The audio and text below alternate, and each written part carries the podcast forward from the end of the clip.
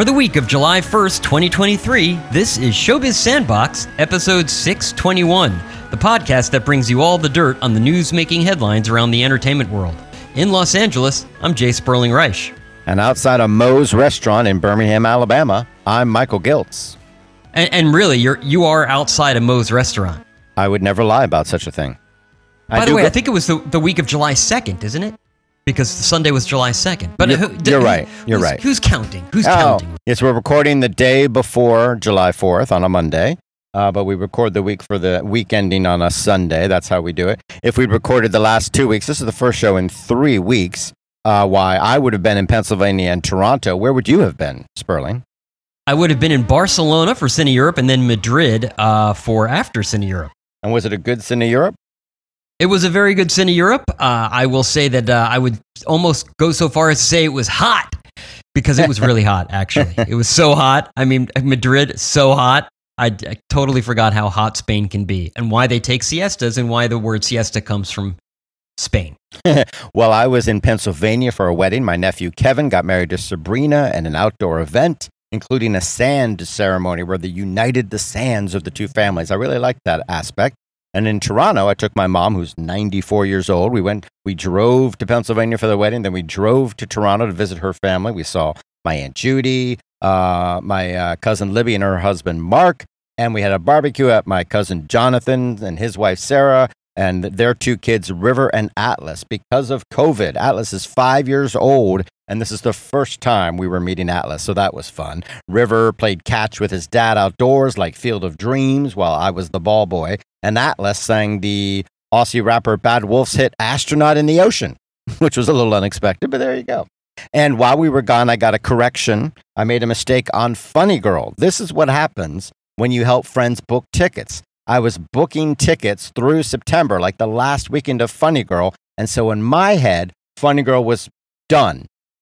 You know, I, I just I've already been dealing with the last weekend of the show, and in my mind, it was over. So when I talked about the Tonys and how they had a performance on the Tonys, I said, "Oh, look, it's already gone, and still they get to perform on the show." And uh, reader Tom Phillips called in and said, "No, no, no, it's still running through September 3rd." And he managed to point that out without making fun of me, so I appreciate it.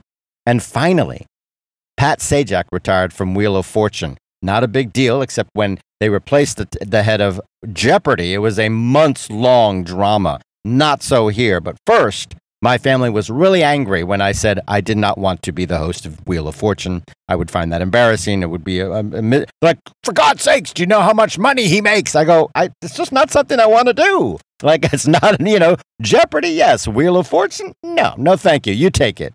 Uh, and they were angry with me, furious with me. And then, of course, Ryan Seacrest stepped in and he and he nabbed the rights to be the host of Wheel of Fortune. Whereas in the UK, Graham Norton will also be the host of Wheel of Fortune. I've interviewed both of them, and my family says it would be better if you were one of them. But that's not how it works.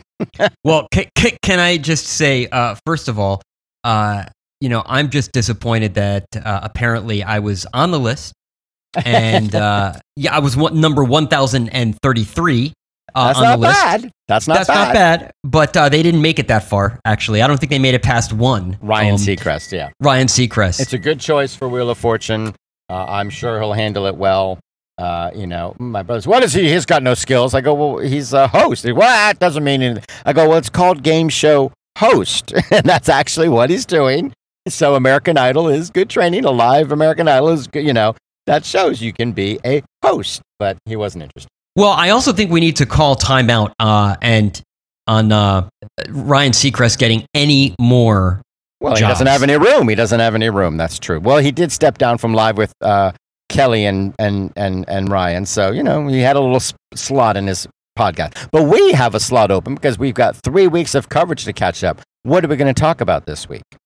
Well, this week on Showbiz Sandbox, we're talking about how my microphone is buzzy and you're literally outside a restaurant. That's what we're talking about. yeah. Uh, I mean, I can hear the, the, like the cars whizzing by you and the emergency seatbelt thingy coming on. Uh, so you're literally it's that's so how dedicated you. It's so hot. I had to turn the air on. I can't leave it on for an hour, but there you go. But your mic is buzzy, and we blame Amazon.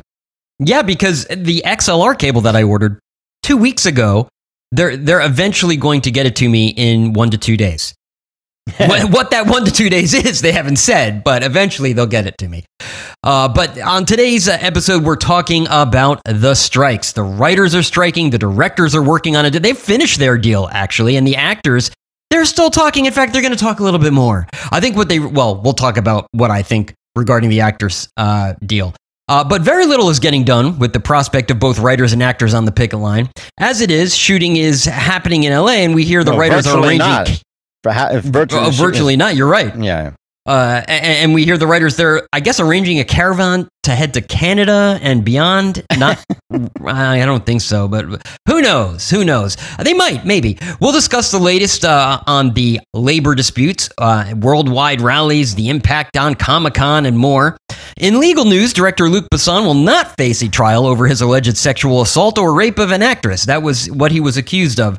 However, the media made a mistake when describing what actually happened. Also, artist Kesha and producer Dr. Luke released joint statements saying they were both walking away from their decade long battle over her claims that he raped and abused her, and I do mean decade long. It's been 10 years. Wow. In streaming, Netflix is offering up a new metric so people can better compare how popular, say, a movie is versus a 10 episode drama. It's it's kind of a nice thing. Yeah, it's not transparent at all. So there is no transparency there. On Inside Baseball, we'll look at major trends in film and TV. The services from PwC, you know, they were once and actually kind of still are known as Price Waterhouse Coopers, but nobody actually refers to them as that anymore. They offered up a lot of crystal balling, which, by the way, is our new verb. We invented it. We want credit. Call Webster. Ding.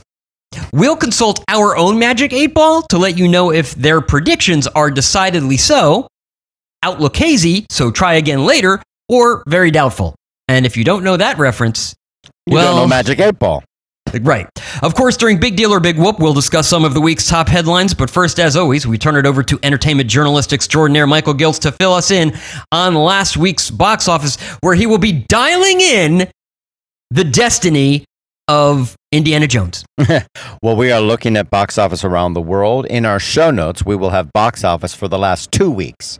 We should have three weeks in a row, but every week when we create a new bunch of show notes, I create the new box office by cannibalizing the old one because there's already a copy elsewhere. So I have that old box office and I cut and paste every time I get an updated box office total. And that lets me know how many movies have not been tracked and fallen through the cracks. So I know, oh, okay, here's seven movies I need to track down and see if they're still making money. That's how I do it. But two weeks ago, when I did it, I forgot that there'd been no show and that this was the only record of that box office, and I erased it. So it was like, oops. And I didn't bother to fill back in the blanks. So we will have an, a gap forever in our knowledge of box office going back two weeks ago. But we have last week's for the week ending June 25th, and this week for the week ending July 2nd. And the worldwide box office is good. Indiana Jones opened up around the world. And so the number one movie is, of course, the Chinese film Lost in the Stars. Do they need Hollywood movies? No, they don't. In China, Indiana Jones and the Dial of Destiny made $2.3 million. None of the other movies were released in China theatrically. People certainly saw them on bootlegs and such, but there's no big audience for it. They did have the opportunity, I think, to advertise it and launch it, but nobody cared. But the number one movie for two weeks in a row now is Lost in the Stars. It's a Chinese suspense film, sort of like Martin Guerre, but it's more of a thriller where a missing wife returns and the husband's like, that's not my wife. It made $100 million last week, though I'm a little confused about how that all worked. But this week, it made another $220 million. So its worldwide total is $320 million. We have no idea how much it cost. But in two weeks, whenever it first came out, maybe there were some previews before that, but in the past 14 days, it has made $320 million. This is a massive box office hit. The, the budget cannot be that big. It's a straightforward thriller drama. So this is a huge, huge hit around the world. Making almost half of that amount at number two is Indiana Jones and the Dial of Destiny. It opened to $130 million worldwide. So so reviews, not great buzz from Cannes, uh, not great critical reviews. Audiences are like okay, and most of the people who turned out were older people like me, people in their 40s and 50s. This is definitely the sequel nobody asked for. It's like, hey, remember the last movie you made wasn't so great, and then you waited 15 years to make the next movie? Well, we weren't asking you to, and we kind of liked the very first one, but that was 30 something years ago. That was 40 So- years ago. For 40 years ago. So, and, and you know what? Can I just go back for just one second to Mhm. Indiana Jones and the Dial of Destiny in China? Because whenever I hear something like, oh my God, it opened up to $2.3 million in, in a country like China, I say, okay, what's going on here? So if you pull up the box office from there, the number of showings for Lost in the Stars, the number of screenings, 190,000, over 190,000 screenings, nearly 191,000 screenings. For the number of showtimes that Indiana Jones and the Dial of Destiny got, 9,770. But those are not sold out screenings, and people weren't demanding more screenings and they weren't giving it to them, right? That was a reflection of the demand. I think that's probably, well, I think yes and no. I mean, you never know in that country. Uh, but uh, I, who knows? I would, uh, but I would say this: you're probably right, but you never. At the same time, you can't take that for granted. Unfortunately, You could you could say they're throttling back on the movie, but it had an opportunity, I believe, to advertise. I think they had enough warning that they knew they could set it up commercially and advertise. It wasn't one of those last second approvals. I think they had enough advance warning that they could Yeah, think so advertise it and let people know. It's possible that they throttled back on the showings, or it's possible that you know nobody showed up Thursday and Friday, and they said, "Well, we've got Lost in the Stars," and people are clamoring. You know, made 100 times as much money.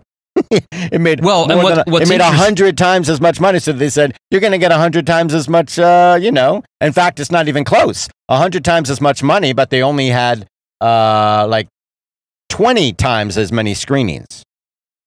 So Yeah, well- right, nine thousand to a hundred to a, a, a hundred eighty thousand screenings. That would be, you know, that's twenty times more screenings, right? Nineteen hundred screenings, or or what was it? one hundred ninety thousand. Right. So basically. that's tw- um, about 20 times as many screenings, but it made 100 times as much money. Two, mil- 2 million versus 200 million. So it outperformed five to one on the screenings that they each had. Now, we're just doing this off the top of our head based on the little knowledge we have. If you're in China or you know the market better and you know what was going on with Indy and Lost in the Stars, tell us. Yes, you can write to us. Dirt at showbizsandbox.com is our email address. That's D I R T at showbizsandbox.com. Or you can call and leave us a voicemail. The number to call is 888 567 SAND. That's 888 567 7263. Or you can follow us on Twitter at showbizsandbox is our handle. Or like us on Facebook. Uh, Facebook.com slash showbiz sandbox is where you can like our page. Now, what I will point out is we do have some email that we will be going through next week because we have so much to go through this week. Uh, and I will also point out that Vietnam is not going to show Barbie because I of have a that in the map. notes. Okay, bye. I'll just... you didn't read the notes. Yes, you can keep going. Barbie will not be showed in Vietnam. Why? because there's a map that kind of shows the South China Sea as belonging to China, something that Vietnam disputes. So they're like, yeah, you know what? You want to please China? Congratulations, you've pleased China. You're not pleasing us. You're out. Let's not say Vietnam disputes. It was ruled on by the UN at The Hague, and they said China is wrong. They do not, they rejected China's claim on the territory it was claiming in the South China Sea. There are a number of countries that have territory that overlaps, and they claim, I have this, I have that. But the UN said, no, China, you're wrong. There's no enforcement mechanism, but the world has rejected China's claims of sovereignty over those areas of the South China Sea. That map with the nine dash line or whatever it's called. No, they have rejected that worldwide. So it's not just Vietnam, and Hollywood should not be catering to China just to do that. Yeah, I would agree with that. And I would also say that, uh, you know, there are uh, military flights from different uh, countries that fly through that zone and are approached by a Chinese, you know, uh, Fighter jets. aircraft. Yeah, and they have to, they, they do it as a way to say to, to you know, We're not giving up the rights to this. Yeah. Correct. Yeah. Yeah, and it creates tension. They do it with Correct. ships as well. All right, back to the box office. Lost in the Stars made $220 million this week. Indiana Jones made about $130 million. I saw it. You know what? It's not as bad as the last two. It's not great, but it wasn't embarrassing. There are lots. It's not good. I gave it two stars out of four, but it was ultimately okay. Uh, at number Yeah, three, you know what? They should never have gone to Cannes with that movie. I don't know what they were thinking. Eh. They thought we're going to pull a Top Gun. It's like you had no.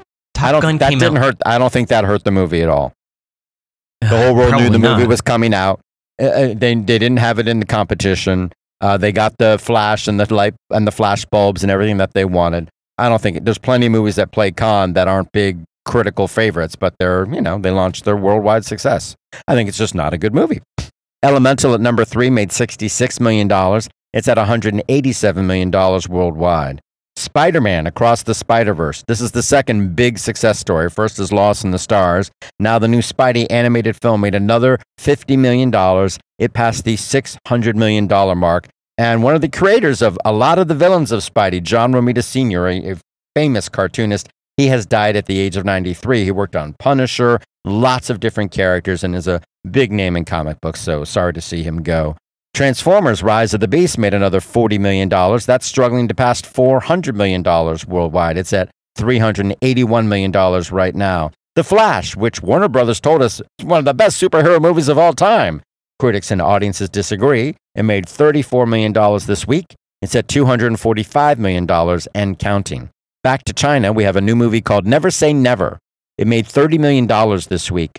Uh, there was a TV show of the same name in 2019. I don't think that they're related from China, but its total is now $39 million. The Little Mermaid is chugging along, actually. Another $25 million this week. It's at $525 million worldwide, and it's huge in the Philippines. They love it there. Jennifer Lawrence made a risky business sort of move by making the R rated comedy No Hard Feelings. Is it paying off? Eh, not yet, but it's okay. $24 million this week. It's at $50 million worldwide. And a charming movie from China that should be remade by Hollywood. It's called Love Never Ends. It's about two old seniors who are pretty broke, but God, by God, they're in love. It's a heart tugger. It made $22 million this week. It's at about $50 million worldwide. Fast X is at the $700 million mark, but it needed to make about a billion dollars in order to break even at box office alone. That's what the Super Mario Brothers movie did. It's still making money. $1 billion, $347 million worldwide. It's the 15th top grossing movie worldwide of all time. Asteroid City, the Wes Anderson film, is off to a strong start. It had the best weekend of his career uh, last week or something. It made $13 million this week. It's in a number of territories and it's made $30 million so far. We'll have to see where it ends up. I saw it, and I have to say it's my least favorite Wes Anderson film. All the complaints people have about it are are in full force on this one. And, and, you know, a couple of the uh, movie theater operators that I talked to, they said they do not understand why people are coming. They're, they said, you know, we can't get anybody into Elemental, but people are coming to see Asteroid City. They have no idea why. Well, but they, well, of course they do. He's like Woody Allen. He's a name brand director. He's made about a dozen movies, animated and live action. He has mostly great critical reviews. He's uh, not a huge box office force, but he has built up a steady following.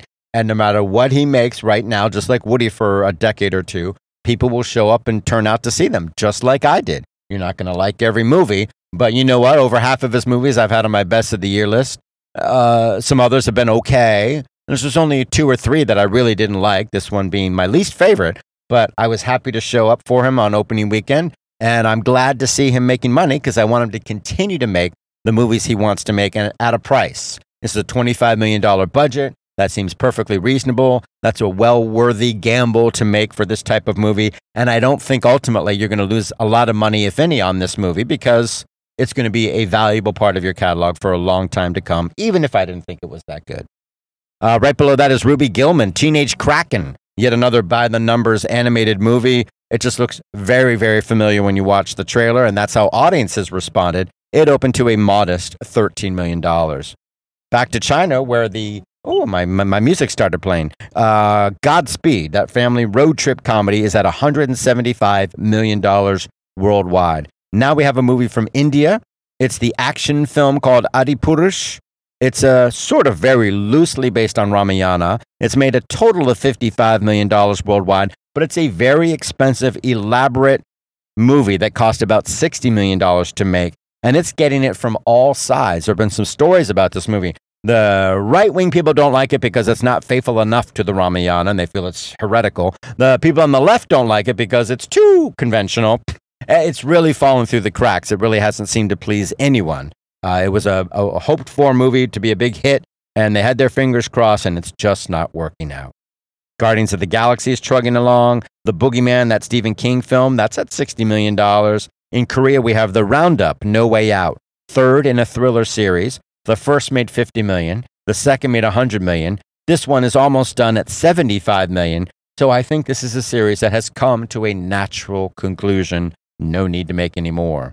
Um, certainly, we'll be seeing more from director Celine Song. She is the debut director of Past Lives, a Sundance favorite from A24 that's doing really well in North America and a few other territories. It's made $7 million so far. I don't know what the budget was, but it's modest. It's one of the best reviews movies of the year. It's sort of a brief encounter for younger people. It's about two kids in Korea who are really best friends when they're 12, a boy and a girl. And then her family moves away to Canada and they don't reunite for 24 years. They meet up on Zoom when they're 24. And then when they're 36, they meet again in person. And there's the tension of were they meant to be together? Should they be together? Are they in relationships or not? How are they going?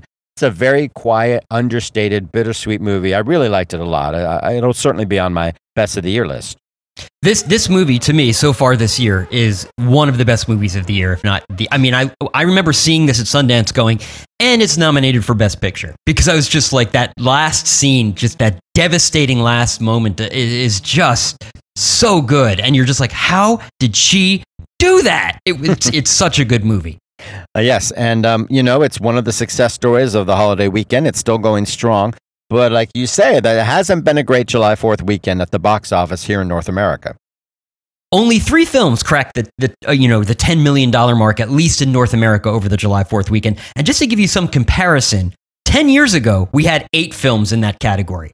Yeah, that's, that's saying something. We also had a lot of changes in the calendar. Avatar 3 pushed back to 2025, and then they're giving four years. First, they were going to be every other year. Now it's Avatar 3 comes out in 2025.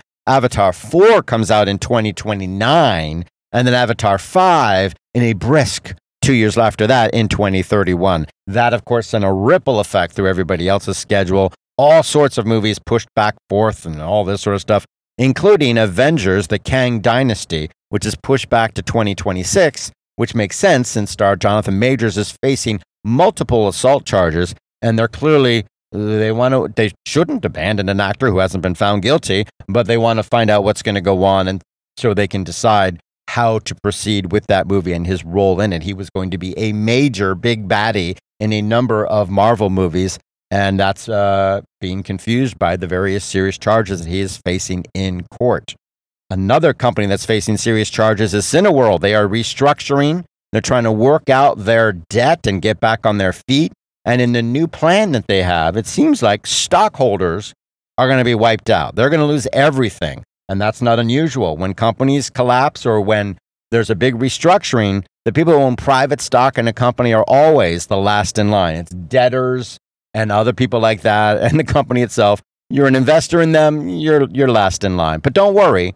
CEO Mookie Greidinger, his brother, and two other execs will get a combined $35 million for agreeing to stay on and smooth the transition. That might that might tick you off if you're an investor. yeah, well, okay, a couple things here. One, uh, this you know they filed for bank, Cineworld, which owns Regal here in the United States. Uh, they're the second largest theater operator in the world, uh, and, and they if you invested in them. You're out of luck. Yeah, they they filed for bankruptcy last September, and so they are now coming out of bankruptcy. The judge, I believe, approved the uh, the new plan, the restructuring plan. Yeah. So in in but in a bankruptcy, all shareholders of a public company they are the owners. You are an owner, just like Mookie Greidinger was an owner. Now, there's a difference when you're an owner and you're an insider and you're a manager. Uh, he got wiped out too. All of his stock is worthless as well. So he oh, lost well, hundreds so, of millions so of dollars. So he's only going to make 35 million. no, so so basically, here's the thing. There's a difference when you are an owner and the manager versus being an owner as a shareholder. He was driving the car. It's like you're a passenger in a car. He had the ability to drive the car over the cliff. So all the lenders are saying is, "Hey, we're going to pay you to be a consultant for the next 6 months, but you're out, okay? You're basically going away. This is your severance package you're fired and please don't drive the car over the cliff And as a thank you for not driving the car over the cliff since you're in control of it during this whole bankruptcy process, we'll give you a nice consulting agreement on the way out. I think I, I agree with you. It's kind of ridiculous, but that's Well, the way they get around. Why you? I'm, you're not getting around it. You're defending it. It's wrong. Well, no, I'm I'm saying this is how they're doing it. I'm explaining the what the process of like Right. The, You know, the, this- the, the fat cats in the in the exec who drove him off a cliff get money, but nobody else does. Well, no, they, they didn't drive them off a cliff because the company is still standing and it wasn't liquidated. So the lenders took over essentially. Uh huh. But the company was like five billion dollars in debt. But who, There whose fault is that? That's his fault. Well, there you go. That's what's driving it off a cliff. You load it Well- down with debt. How much money has he made over the last 20 years being the head of Cineworld? You can talk Oh, all about the stock. Yeah. Tens of millions, a hundred million dollars, just and now he gets another ten or fifteen million dollars to stay on board for the transition. Golly, here, let me get up my tiny violin. Well, l- you're not going to get me defending Mookie Greidinger. So well, let's, just let's did. All right. So we'll move on to the other people who are not happy when top studio execs make a lot of money, but they don't. Everybody's striking or trying to come to a deal in Hollywood. The DGA struck a deal, and now they're looking to get support from their voters, and the DGA members weighed in. It was ratified with 87% support. We'll come back to all this, but let me just give a quick rundown of what's happened. The SAG Okay. talks say their talks, SAG AFTRA, have been, quote, extremely productive, and they were hopeful a deal could be made. After that happened, top actors went public, penning a letter telling leadership this is not the time to accept half a loaf. We need massive changes in our business to protect the working everyday members, and we do not need an okay deal. We need a transformative deal. We are ready to strike, and we know how that easy that is for us to say because we're the wealthy actors, but this is not the time to drop the ball. And even Fran Drescher ultimately signed up on that deal. SAG AFTRA since then has extended the talks to July 12th, so we'll have to see what happens there. There have been rallies points- around the world. We're not done yet. A couple rallies around the world for the writers. Other writer guilds around the world have held rallies to show support for the WGA, including in London, Berlin, and beyond. Russell T. Davies, who oversees Doctor Who, says, you know what? What happens in the US happens here in London. Comic Con fell apart because with the writers' strike and the actors striking and everybody striking, they really couldn't have any studios show up with actors in tow to support their movies. So it's bad for the studios who can't promote the movies. Even worse for Comic Con, which is just struggling to get out financially after the pandemic. And in general, pretty much TV production in LA, even studio work seems to have shut down. So let's go back. The DGA deal was ratified with 87 support of the members. What do you think of that? Well, uh, you know, statistics, st- lies, lies, lies, and statistics, or is it statistics? I can't That's remember what the statistic, it's a fact. Right, but what I'm saying is the way they're, it's 87 percent of those that voted, which is only like 30 percent of those members. Why- so it's like 87 percent of 30. Why, why are you saying only a third of the members weighed in on this strike? I haven't seen that stat information. Yeah, and it's weird it, because the same thing is true of of the whenever they ratify these deals, it's the same thing. SAG, WGA, whenever these deals get ratified, it's only like a quarter to half the half the membership votes, and then they say it was it was approved by ninety percent. It's like, well, no, that particular group. Did, did- where did you by- where did you read that only one third of all DGA members bothered to vote on this ratification? I- I are you making that up. up. or is that no, no, no, no. It's it's. By the way, they've gone a, back and and was that a running tally, or are they updating that information as they get the final numbers in? No, I think that was when they when they said it. They said, you know, hey, and, and they went back in time. They said the last deal in 2017 was this many, you know, was was ratified by 85 percent of of the voting of those that voted.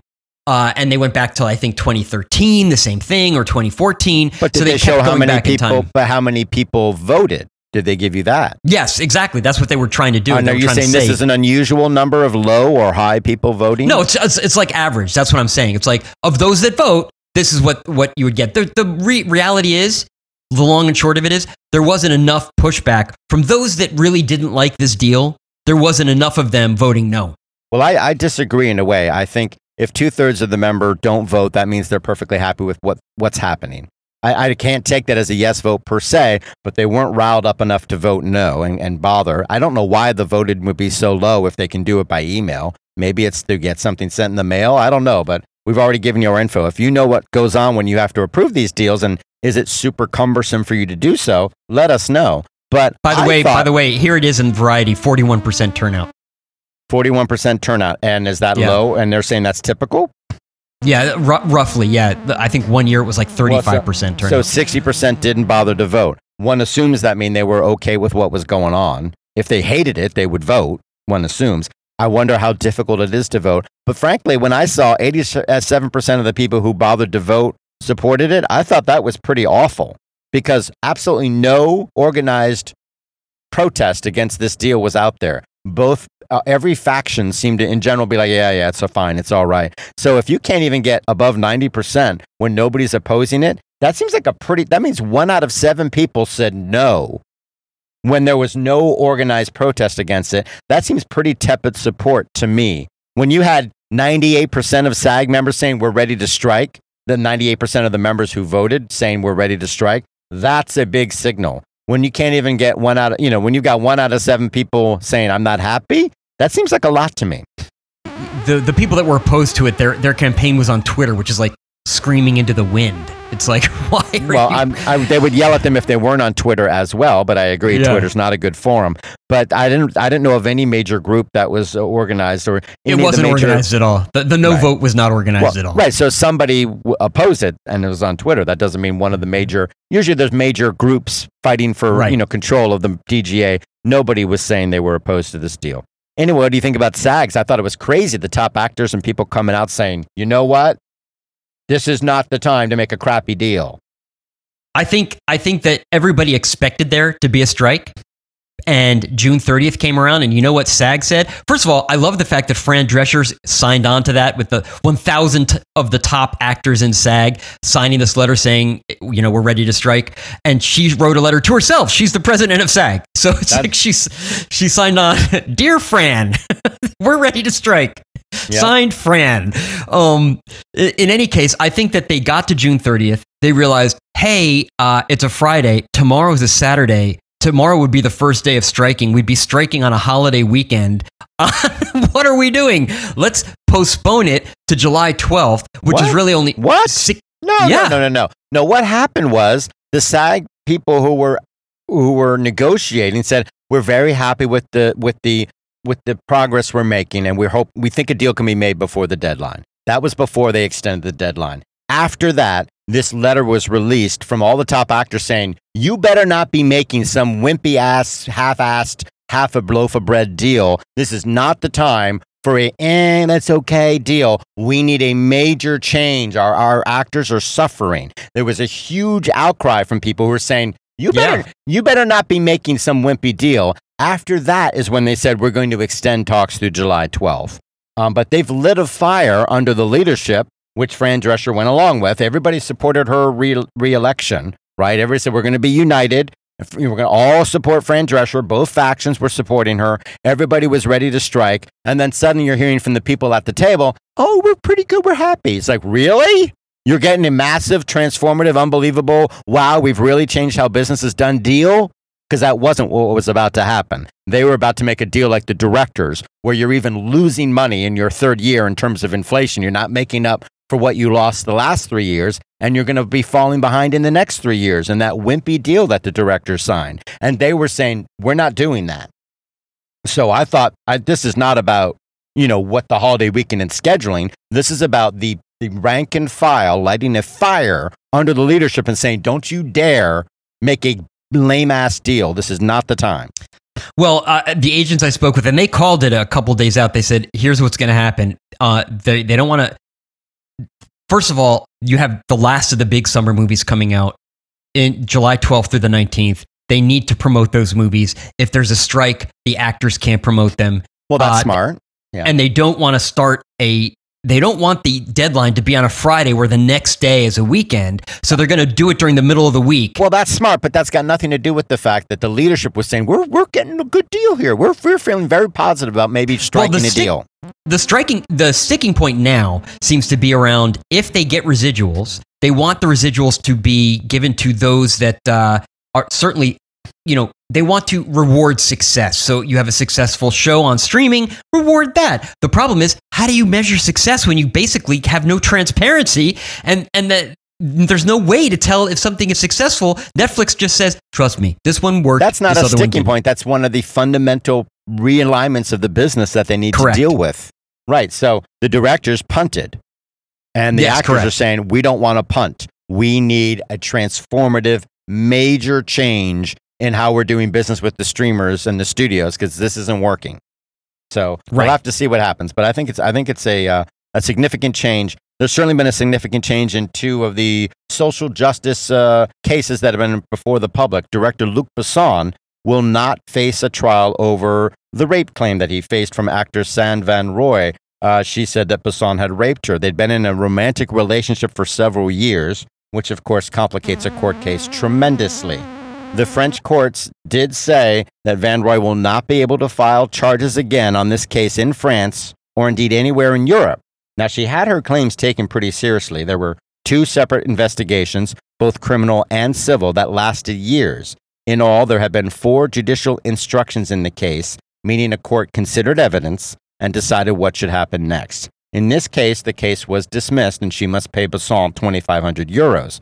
However, when the trades covered this, they all said he's been found innocent or he's been cleared of all charges as if, you know, they said, no, he's not guilty. It's great. It's like, no, that's not quite right. The court document obtained by Variety said, quote, after examining the admissibility of the appeal and the files from the instruction, we have determined that there doesn't exist at present any means to allow for the admission of the appeal. Now, that's certainly not very satisfying for Luc Besson. It's like once you've been charged, you're guilty until proven innocent. Is that fair? No, but it's not fair to say that he was cleared of all charges either, and that she was found to, you know, be lying or not telling the truth, or there's no there's no evidence for it. They just couldn't make a case and proceed to trial. And let's remember, after she went public, eight additional women stepped forward and said they had been sexually harassed or assaulted by Luc Besson. So to act like he has been cleared when nine women have come forward, I'm sorry, no. It's very different with Kesha and Dr. Luke. It was a he said, she said case. As far as I know, nobody else has come forward talking about Dr. Luke. That does not mean that Kesha is lying or not telling the truth when she says he harassed and raped her and made her life a misery. But in a weird resolution to this decade long case, they were about to go to trial. Both of them gained something from court rulings as the trial approached, and they both agreed, released joint statements, neither of which ceding any ground to the other, but they both are walking away from this case. So that's a mess as well, but it's quite different from Luc Besson's case, in which you have nine women coming forward to talk about how he treated them. In this case, it's Kesha and Dr. Luke. A lot of major female stars rallied to Kesha, but it seemed to be, from what I could tell, more about women showing solidarity and acknowledging what the business is like in general rather than any personal complaints about Dr. Luke. Uh, that doesn't mean she's wrong and he's right or, or the opposite, but we're not going to get any satisfying resolution from this case any more than Luc Besson. So it's No, and We and don't love legal- talking about it, but yeah. Yeah, and the legal uh, so- take on this was, uh, you know, whichever side after ten years, there is a lot of money in legal fees that have already racked up, Yeah. and whichever side lost, it was going to decimate the, the other because then, then if you lost, you were going to pay not only your own legal bills but the legal bills of the other person. So well, they've already been- paid half of them. I don't know about that. They're pretty rich people. I don't think they just said, well, I can't afford to go any further. After a decade, I, I think they just realized neither one of them was going to get the satisfaction they wanted. They both made their case in public. And, you know, he's back working and people are working with him.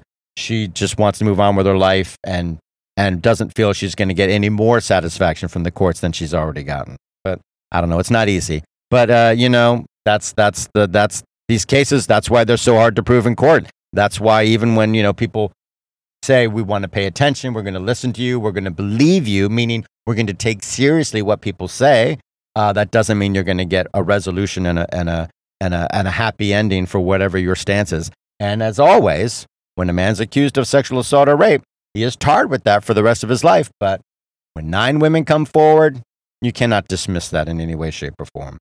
But we've got streaming news very quickly. Netflix did make a tweak to its charts. They are now saying, look, we'll show you total number of views for a property, whether it's a movie or a miniseries or even a season. We'll tell you if a movie's two hours long and it was watched for 100 hours, we'll say, okay, that movie got 50 views. Now, even if they watch two minutes of it, it counts as a view, but you get the idea. In general, it adds up and you get a sense of how popular it was. So you can compare 50 views of that movie to 50 views of a TV show where there's a full season of eight episodes and they, they watch some of those eight episodes. Well, that counts as a view as well. Whether they watched, you know, you add it all up and you can say, okay, the number of hours watched will always be greater, but you're going to compare total views. So it's a little more of an easy comparison between stuff that's different length, a movie versus a miniseries versus a TV show. So it's a slightly better comparison, but they're not actually opening up the black box and showing us what's going on. They're just saying, well, this is an easier way to compare movies versus TV shows. Yeah, I mean, especially you know when you're scrolling through Netflix and it kind of auto plays the trailer or, mm-hmm. or, a piece of the film. Does that count as a view? Because if so, then you'll like, they change it like at like 30 seconds or 90 seconds counts, which is yeah. ridiculous. So there you go. They also said, look, I was always complaining Netflix placed so much emphasis emphasis on how much a show was watched in its first 28 days. I'm like, why do you care? If it catches fire in five months, why doesn't that matter? They've now expanded when they do their all time most popular list for the first three months, from the first month basically to 91 days, or the first three months. They also still separate their titles by language. Why not do one big list too? Who cares? If Squid Game is number one, it should be number one. You know, but but there you go. So they've made a slight tweak, and uh, you know, there we go. I don't know. It's not a big deal because they didn't really open up the box and show us what's going on. There you go. There's a lob. Thank you for the softball because it must be time for Big Deal or Big Whoop, our weekly segment where we discuss the top headlines and entertainment, and we tell you whether they're really important or just overhyped nonsense. Our first story the Grammy Awards. Why don't Michael and I have one? Oh, wait, no, I'm sorry. That's not, that's the Grammy Awards have added three new categories to cover the ever changing, ever mutating world of popular music. They've added Best New African Music Performance. Michael, I don't think we can win that one. I'm going to just no. be upfront. Yeah. Uh, now, uh, this new category should shine a spotlight on the many African styles of music, ranging from high life and bongo flava to Afro beats to dombolo. I and think dombolo. and dombolo. Yeah, well, these are just to name a few, by the way. And I think you honestly put these into the yep. notes just to see if I could pronounce them. And apparently the answer is no, I cannot. Uh, at the same time, it should allow the Best Global Music Performance category, which was just launched in 2022, to not be dominated by African music all the time, which had nowhere else to be recognized. Similar thinking, a desire to celebrate styles of music slipping through the cracks, is behind the addition of Best Pop Dance Recording and Best Alternative Jazz Recording. I'm submitting Showbiz Sandbox as Best Alternative Jazz Recording with a backing track. What do you think? Shibidi wap Yes. There we go. We're we're in. We are in. Uh, does all of this, by the way, have a good beat? And can you dance to it? And is this a big deal or a big whoop? Uh, well, it's a big whoop, of course. A tweak to the categories. There are like 100 plus categories, but it's important. They also made a change to the Big Four Awards. That's album, best new artist, song, and record. They're limiting them to eight nominees, which I'm like, oh, top 10. I like top 10s. But anyway, to be eligible for a Grammy, however, you must contribute to 20% of a project. So if you co wrote one song on an album of the year contender, no statue for you. And by the way, ChatGPT is not eligible for a Grammy. Finally, the Grammys will be held on February 4th next year.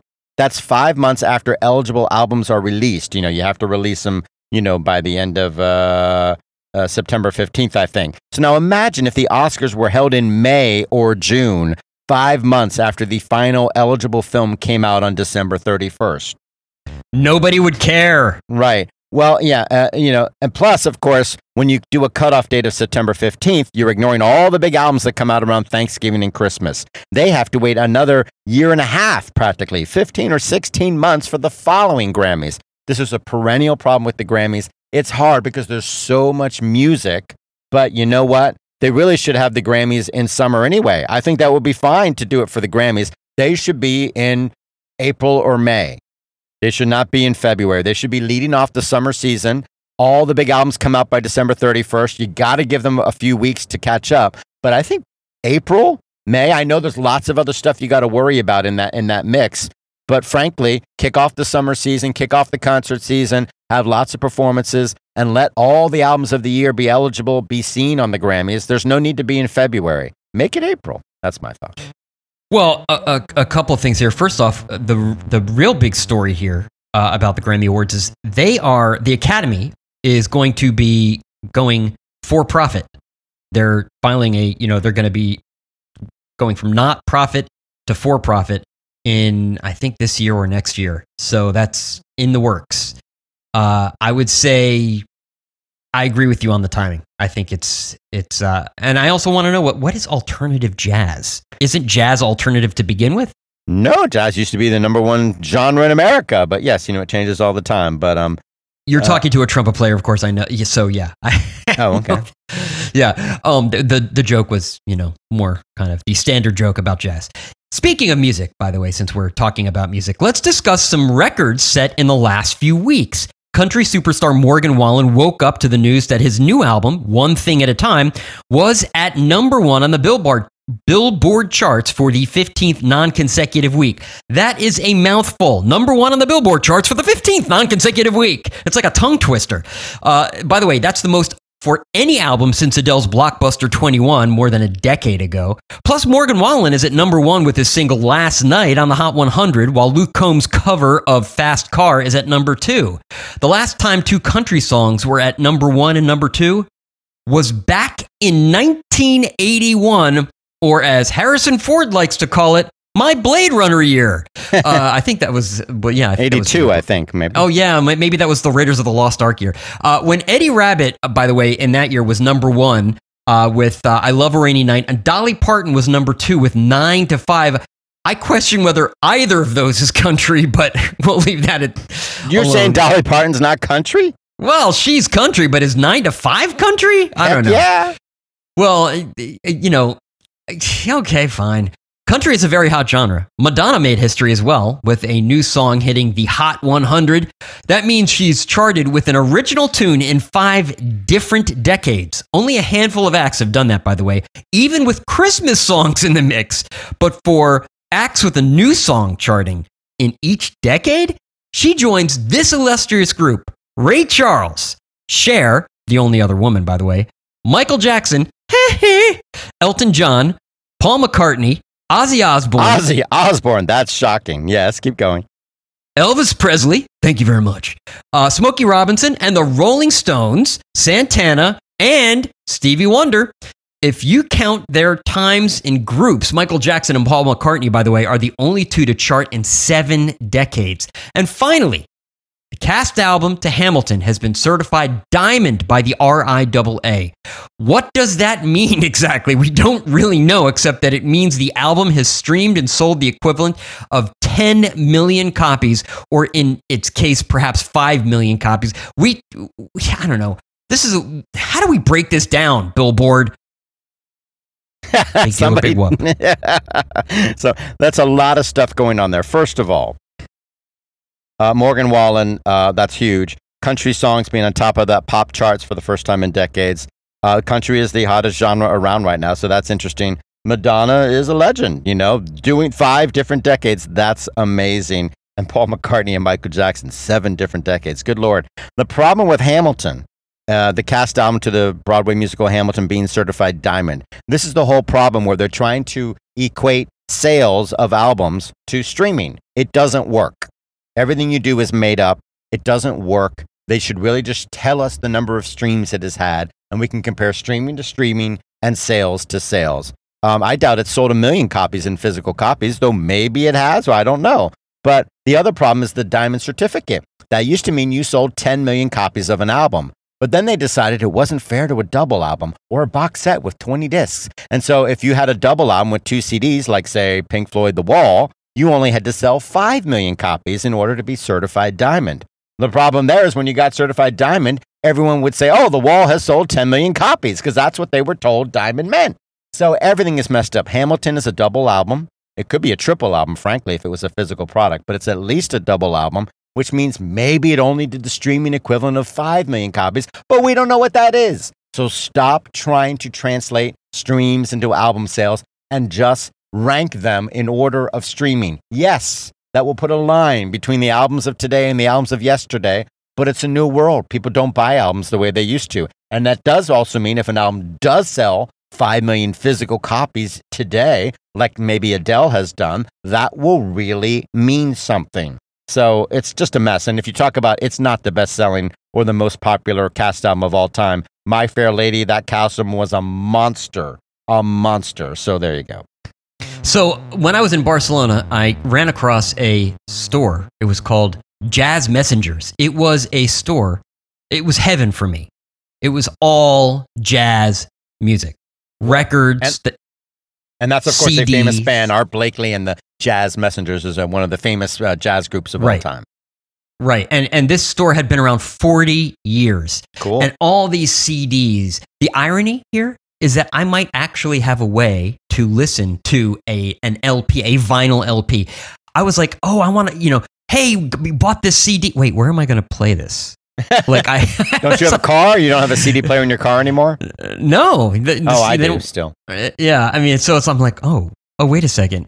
Uh, how am I gonna? Oh, it's on Spotify. Okay, so I bought the bought the album, and I'm gonna have to stream it. Uh, you can buy a Bose radio player with a CD in it, or you, you That's know, true. got a little boom box or something like that. Oh well, that's true.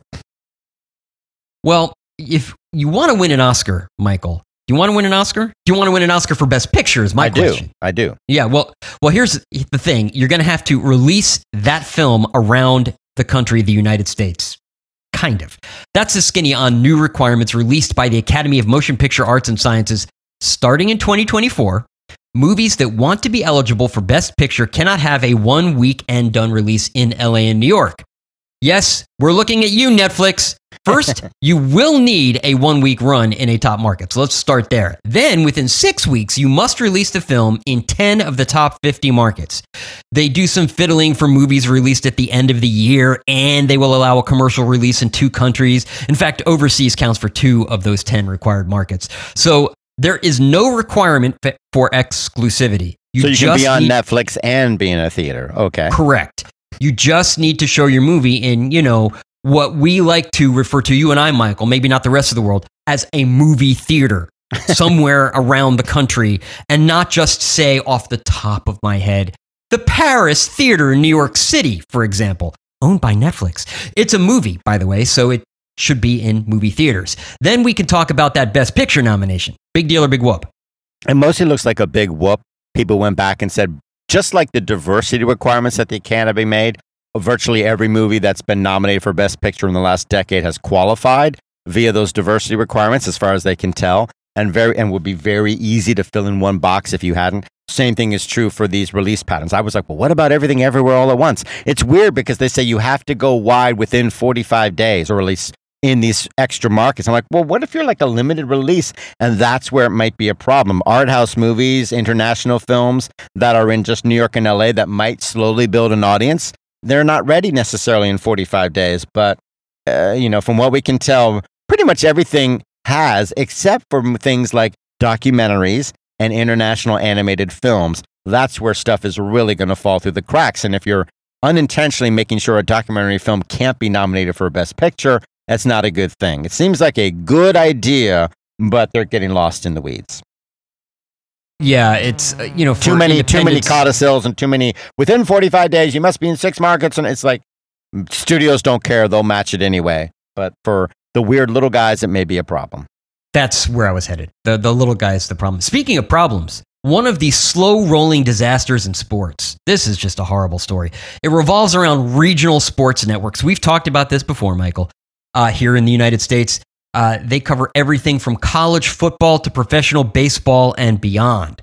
Warner Brothers Discovery, they have, in no uncertain terms, said, We want out of this business entirely. So just get no, no, hot potato, you take it. And smaller players like Diamond Sports are failing to pay the bills. In fact, they filed for bankruptcy. That means the rights to some games are reverting back to their teams. That's where Major League Baseball steps in because they they you know, these RSNs, they've got a lot of baseball coverage. It you know, MLB they knew some game broadcasts would suddenly be orphaned, and they got ready. When Diamond Sports failed to make payments to the San Diego Padres, that meant TV coverage was endangered, leaving most fans in the lurch. But MLB and its TV branch, I think it's called, believe it or not, MLB TV. Uh, they they were ready to step in with cameras, graphics, and a team in place within 24 hours, and without missing a game.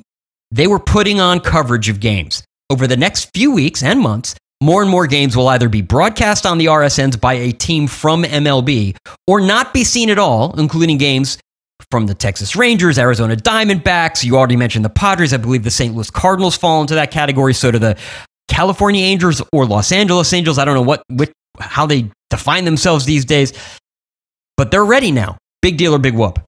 Well, it's a big deal that they've got a plan in action. It's a big deal that this is happening. The whole way of doing business is sort of collapsing. And the fans in the stands are window dressing.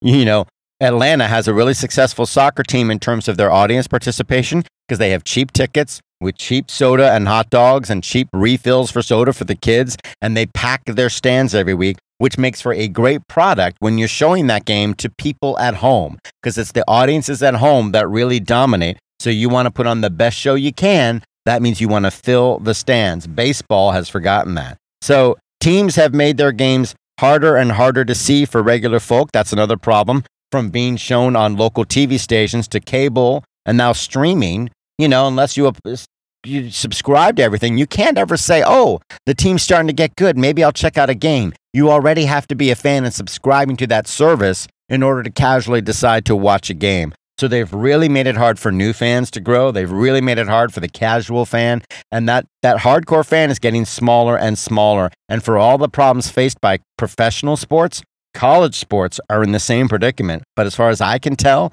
no one is ready to step in when these RSNs are collapsing. You know, uh, this is one of the reasons that kind of I've always said it's like subsidizing these sports networks, mm-hmm. uh, whether it's ESPN or the RSNs, because you basically have and I'm going to say grandma and grandpa who don't watch the games. They're, they're, they subscribe to cable. They never turn on ESPN, but they're paying $5 a month for it anyway because they just wanted the basic cable. And it could be, you know, families. I just say grandma and grandpa just as a, you know, it doesn't have to be. Well, that was a good thing for the sport because it meant uh, homes that had these sports and were not rabid fans they could say, "Oh, the team's playing well. I want to check out a game," or they could say, "Oh, my friend told me about a show on the cooking channel, which I would not subscribe to." But they say, you know, Beat Bobby Flay is really fun, and they can turn to channel and start watching it with no, you know, with an ease of use because they're already there on their TV. When you make it hard for people to just tune in something, it becomes much harder to win new fans.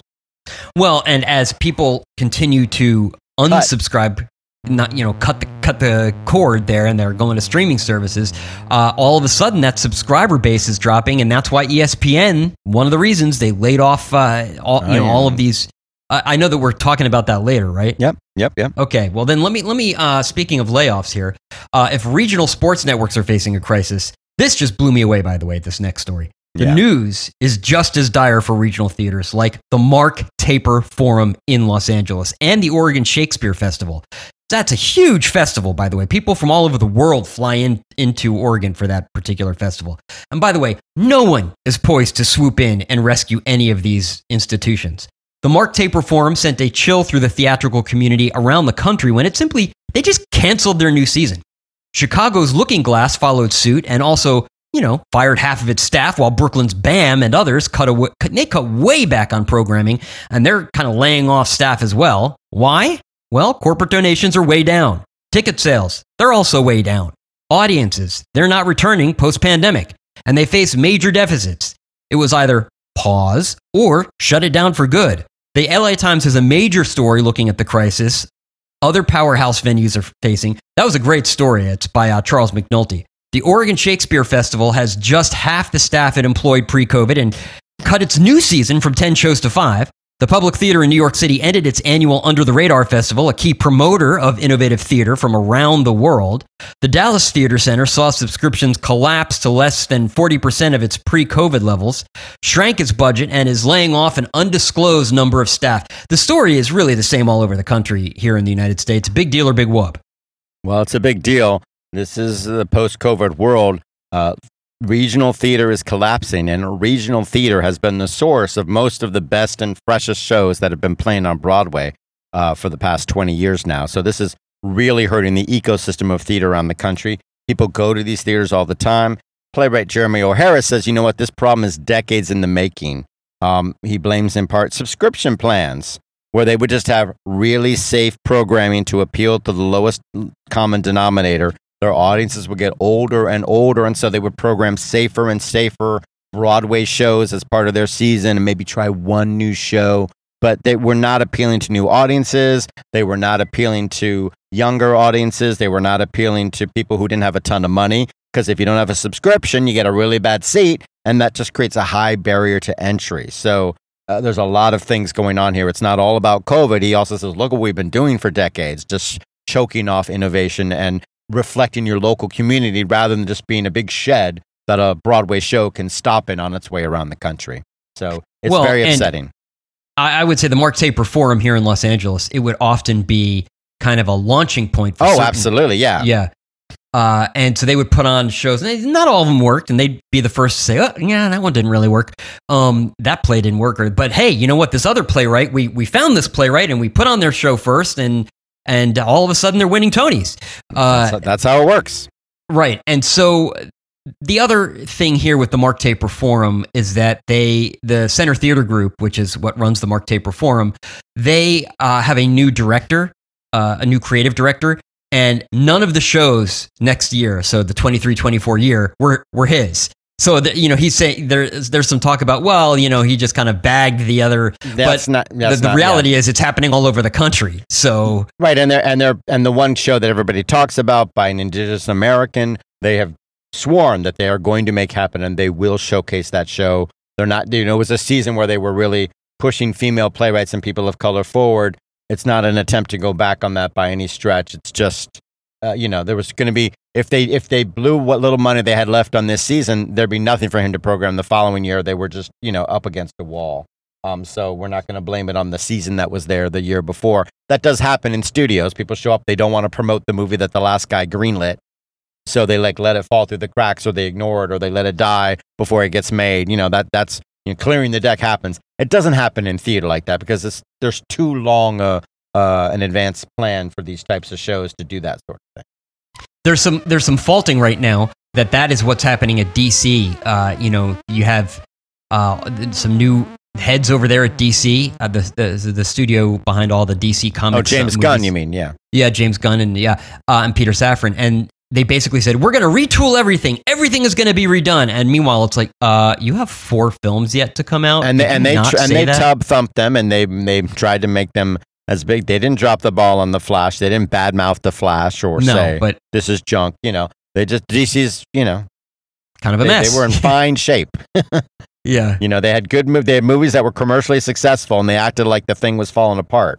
You know, when they fired their last head. But anyway, Speaking of uh, things that uh, are a kind of a mess, Spotify loudly announced it had overpaid for tons of podcast exclusives and the future would be different. Now, who could have predicted this would happen? Michael, when we did it four years ago and predicted that this would happen. everybody, Yeah. everybody. Well, Spotify, they're still happy with Joe Rogan, but are otherwise rethinking their approach to the genre. At the same time, lots of podcast creators decided getting an exclusive deal was cool, but you know, not so good for finding the largest largest possible audience. Who could have predicted this would happen, Michael, when we predicted it was four years ago? Uh, you know, you can change channels between CBS and ABC, but if you're on Apple Music, you will never hear a podca- podcast on Spotify. That's just the way it is. Vice versa is true. If you're on Spotify, you're not going to hear it on Apple Music. So ignore the cattiness it- of Bill. if it's an exclusive, yeah. yeah, well, yeah, of course. Um, ignore Bill Simmons, who, by the way, hated Prince Harry and Meghan Markle and badmouthed the duo before, during, and after their time at Spotify. However, the Royals only produced 12 episodes and a holiday special of one series before parting ways with Spotify. But Simmons, Simmons he called them grifters. Take a step back, though. Other big names with exclusive deals at Spotify have also parted ways. The Obamas, Esther Perel, Jemele Hill. So those big, flashy, exclusive deals are over. Of course, later the same day, Spotify announced a new flashy exclusive deal with Trevor Noah. So my question is, can we be guests on Trevor's first episode? And is this a big deal or a big whoop? Uh, it's a big whoop. It's a long overdue correction. They've talked about it publicly. It's not a big reflection on Harry and Meghan. I think uh, they, by the way, have a much bigger deal in place with Netflix, worth a lot more money. And the first documentary series on them was a huge success. And up next is an inspirational take on Invictus games, which makes sense. That could be successful too. But in general, when you go in business with people who have no experience making podcasts or documentary films, you are making a roll in the dice. But that's how those big flashy deals work, right? You take a, you're either banking on somebody new who's never done it, or you're grabbing an established person like Shonda Rhimes and you're making a lot of money off them. So they rolled the dice on some people. Maybe it worked with Obama, maybe it didn't. Maybe it worked with Harry and Meghan, maybe it didn't. But you know, what'd you expect? They've never done it before. Well, and uh, in the 80s, I knew a DJ uh, who would play clubs. In I New knew a rapper. Well, uh, wait a second. Is this is this like a DJ? Keep going, keep going, keep going. okay, anyway, uh, he all of a sudden stopped, and I said, well, "Why? You know, you're not playing the limelight. You're not playing the Palladium. Why? Why? Why did you stop?" And he said, "You know what? Because every bozo with a with a uh, record Turntable. player thinks they're a D- thinks they're a DJ. Well, you know what?" This ain't easy, people. What Michael and I do is not easy. You can't just Oh, start it no, up because is- you're no, no, no. We're not going to. uh, by the way, we've passed the one hour mark, so thank you for still listening. As we haven't even gotten to inside baseball yet. Tell us, Sperling, what's going to happen in that episode? Well, Inside Baseball is where we analyze some of the headlines that have the entertainment industry buzzing. We'll explain what they mean for the business and, more importantly, how they affect you. We're going to talk about TCM, and then we're going to talk about Price Waterhouse Cooper and their predictions. Yeah, well, David Zaslav says he wants filmmakers to find a home at Warner Brothers.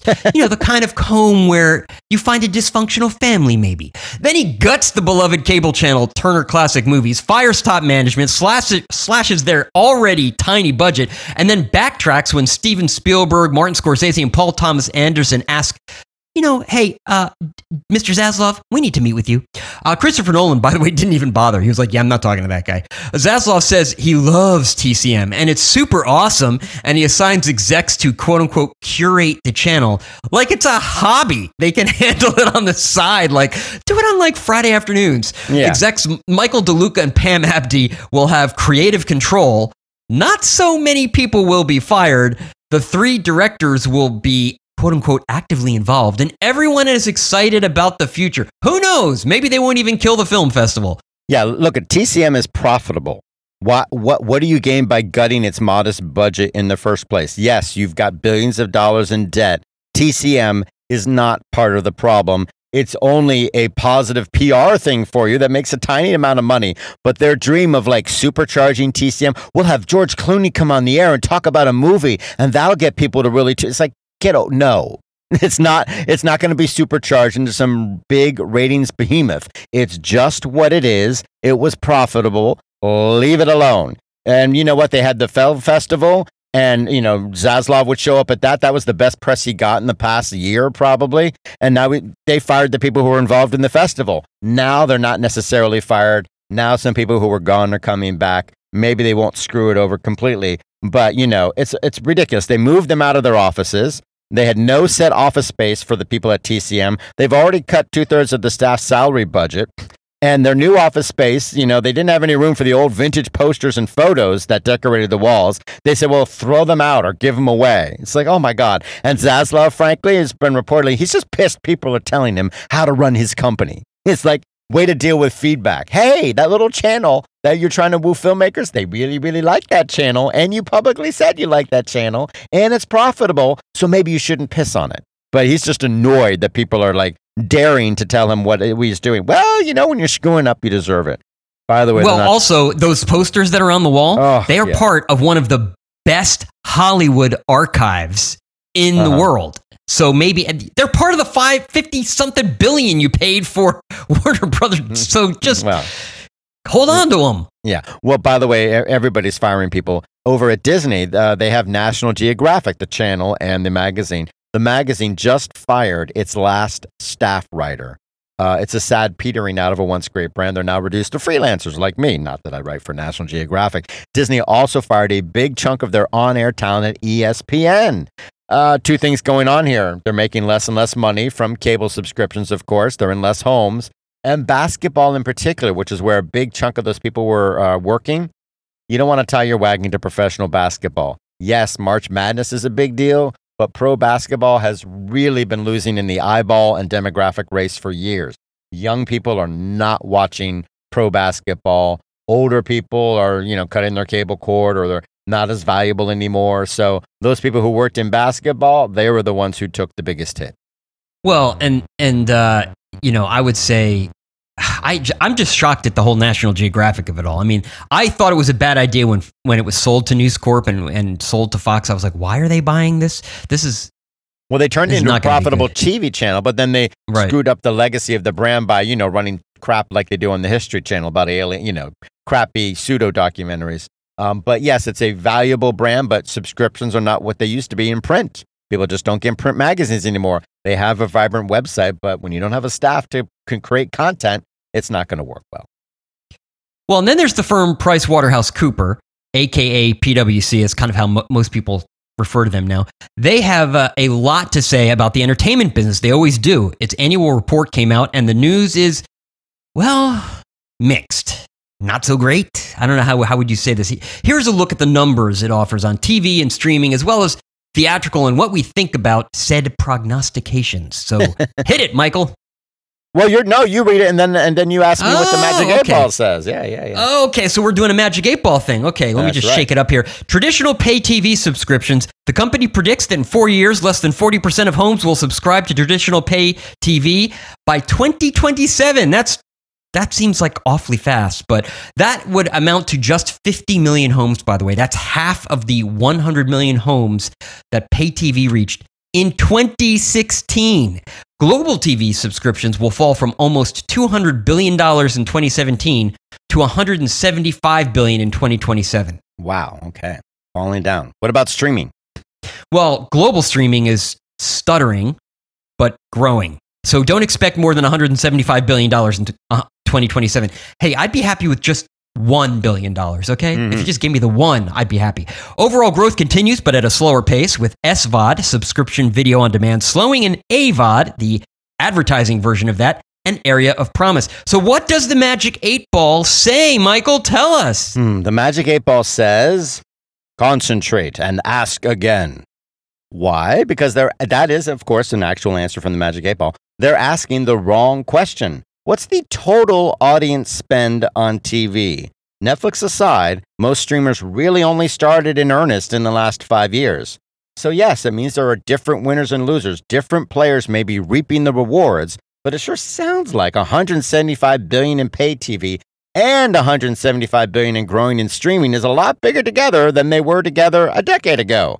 Uh, I can't swear to that, but that's what it looks like. And by the way, everybody's making deals now. Warner Brothers Discovery they're licensing old HBO shows. Sure, they yanked Westworld from Max and put it on a fast channel. Now, the Issa Rae comedy Insecure will be airing on Netflix along with Band of Brothers uh, and other things.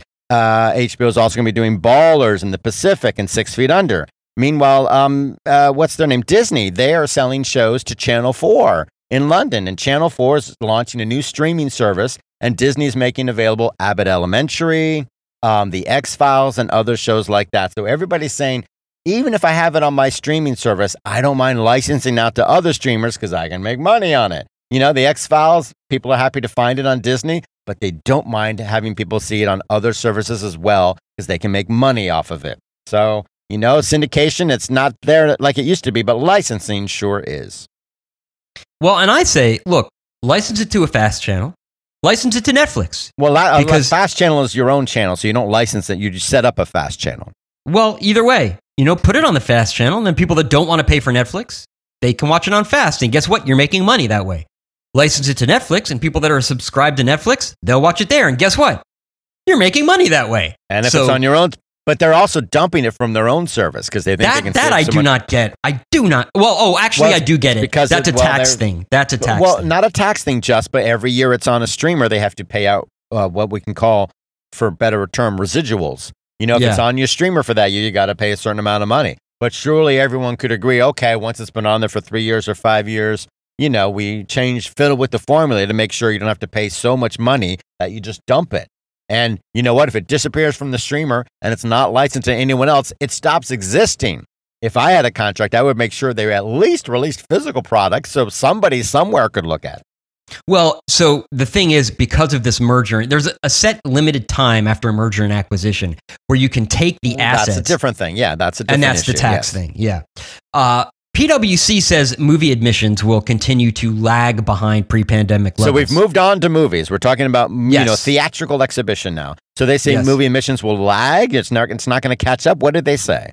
Well, in four years, they predict cinemas worldwide might sell, you know, 7.2 billion tickets, which is 10% lower than the 7.9 billion tic- tickets sold in 2019.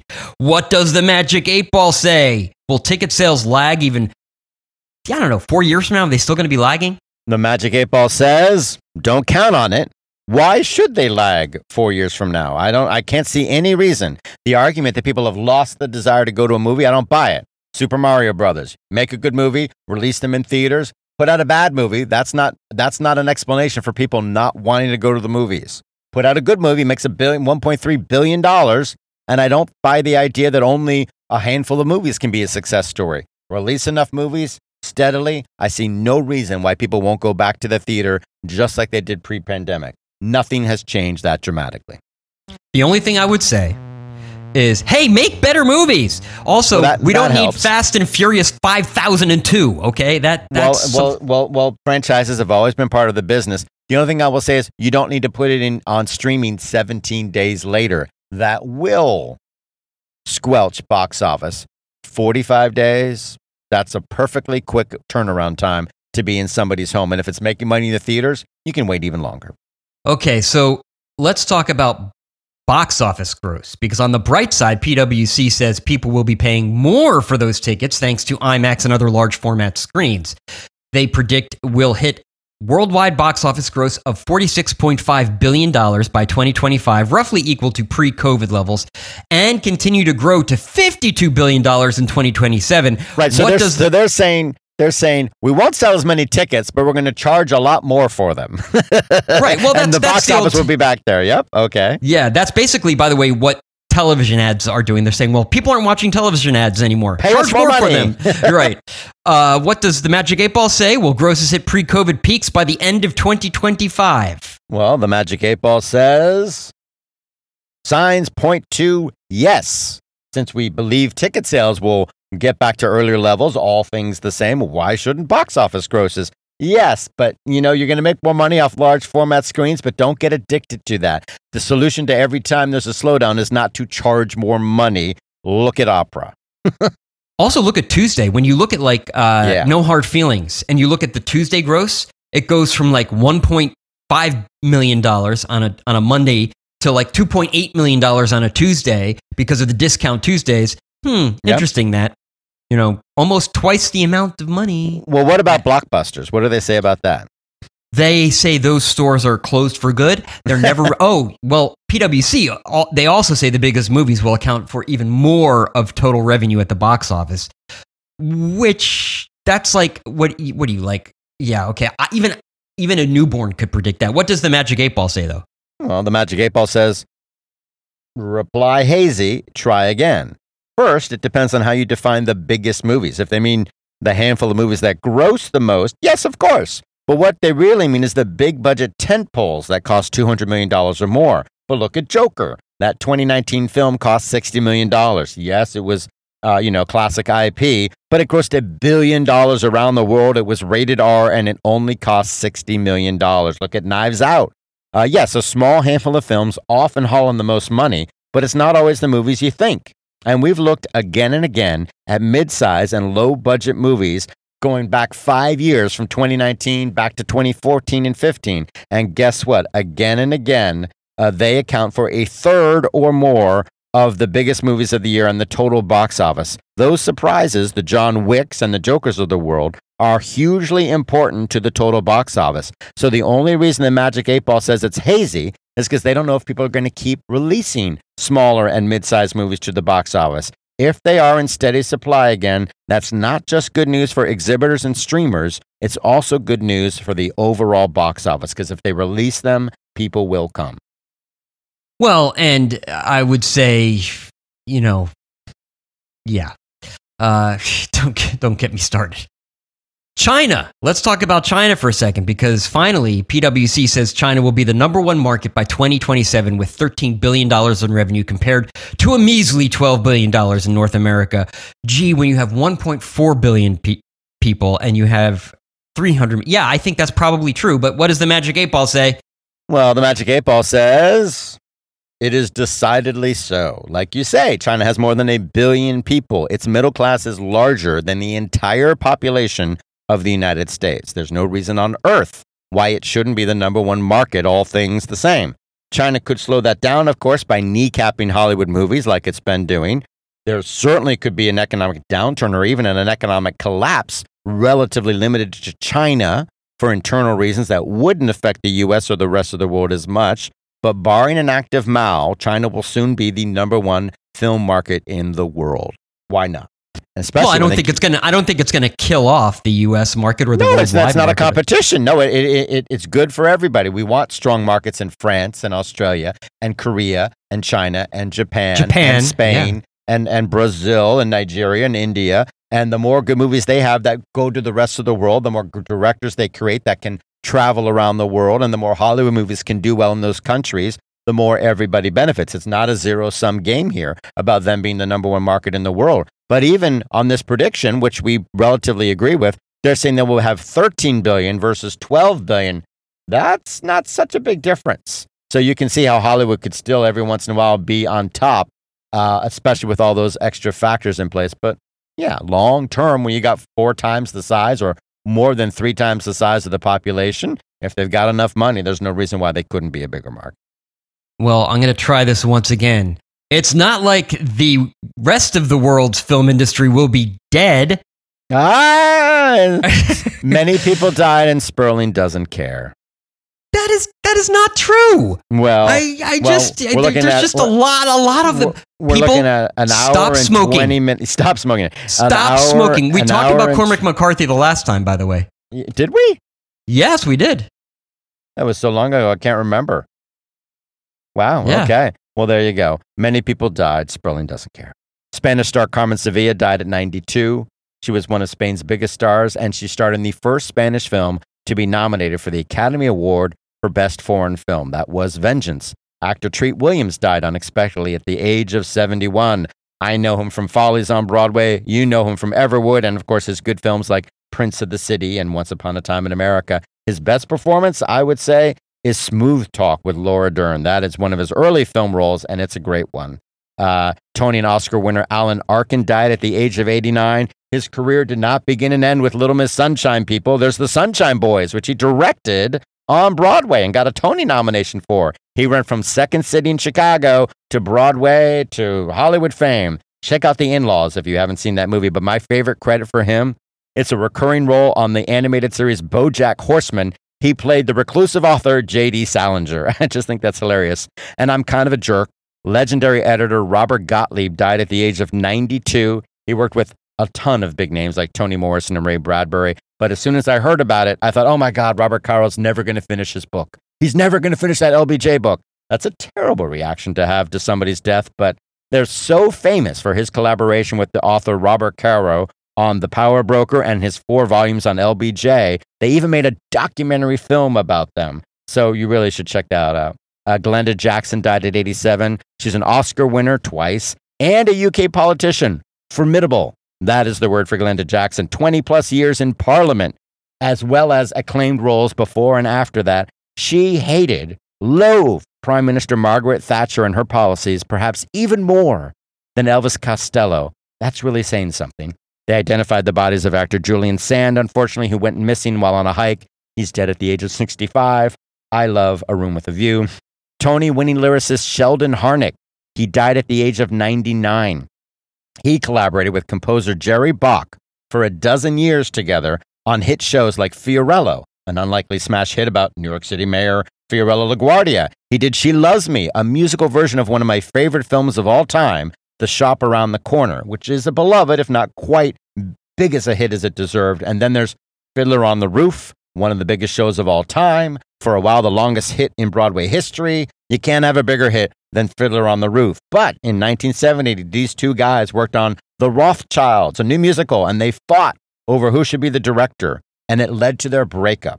Later in life, they became friends again somewhat, but they never wrote another song together, and neither of them had remotely the same success on their own, which is why Sperling and I are still working on the show together. We know that apart, we can never match the alchemical joy of Showbiz Sandbox that we've created together. Well, I, I am. Uh, I must say, I, I refuse to write another lyric, though. That's just. Uh... oh, and Lawrence Turman died. Did you know him? You probably knew him, the producer. Yeah, I mean, he was a he, he, he was kind of a like a reliable producer. You know, you could kind of go to him, and he'd always kind of churn out something that was worthwhile. I know well, that some people would say short circuit might not be worthwhile, but hey, he my made a lot like of it. money. It's a franchise. Yeah. He, he made he worked, but he made movies everything from The Graduate, an Oscar-nominated Best Picture, to John Carpenter's remake of The Thing, to American History X. But for 30 years, he worked at USC teaching about producing until he retired in 2020. He even wrote the book on it. His book, "So You Want to Be a Producer," is a classic manual to the biz, and he optioned the novel The Graduate for a thousand bucks. Well, back then that was like, whoa, that's that's like ten thousand dollars back back then, which is nothing. well, okay, fine. But you know what? Before we hit the one hour and 30 minute mark, let me tell you that this particular episode is over, but not next week's episode. So be sure to subscribe to us on iTunes, Google Podcasts, Microsoft Marketplace, Stitcher. They're going away, but we're on Spotify. Anywhere you can find podcasts, for, uh, you can usually Find us and please do rate and review us in any one of those podcast aggregators that allows you to do so. It helps us out when you do. Links to all of the stories we've discussed on today's episode, as well as all those ways to subscribe to us or contact us. You can email us at dirt at showbizsandbox.com or you can leave us a voicemail at 888-567-SAND. That's 888-567-7263. We're on Twitter at showbizsandbox is our handle. We're on Facebook, facebook.com slash showbiz sandbox is where you can like our page. All that information on our website, showbizsandbox.com. The music that you hear at the beginning and end of each show is by the popular indie rock group MGMT. They can be found on their own website, who is MGMT.com. Michael Giltz has a website, and every week it's something new and exciting. What is it this week, Michael? This week it's letmehostyourgameshow.com. I am available unless it's Wheel of Fortune, in which case lose my number. Um, but uh, if you can't find any of Michael's coverage on that website, why not head on over to michaelgiltz.com where all of his entertainment coverage is aggregated. Some of my work can be found on celluloidjunkie.com. Until next week, play nice.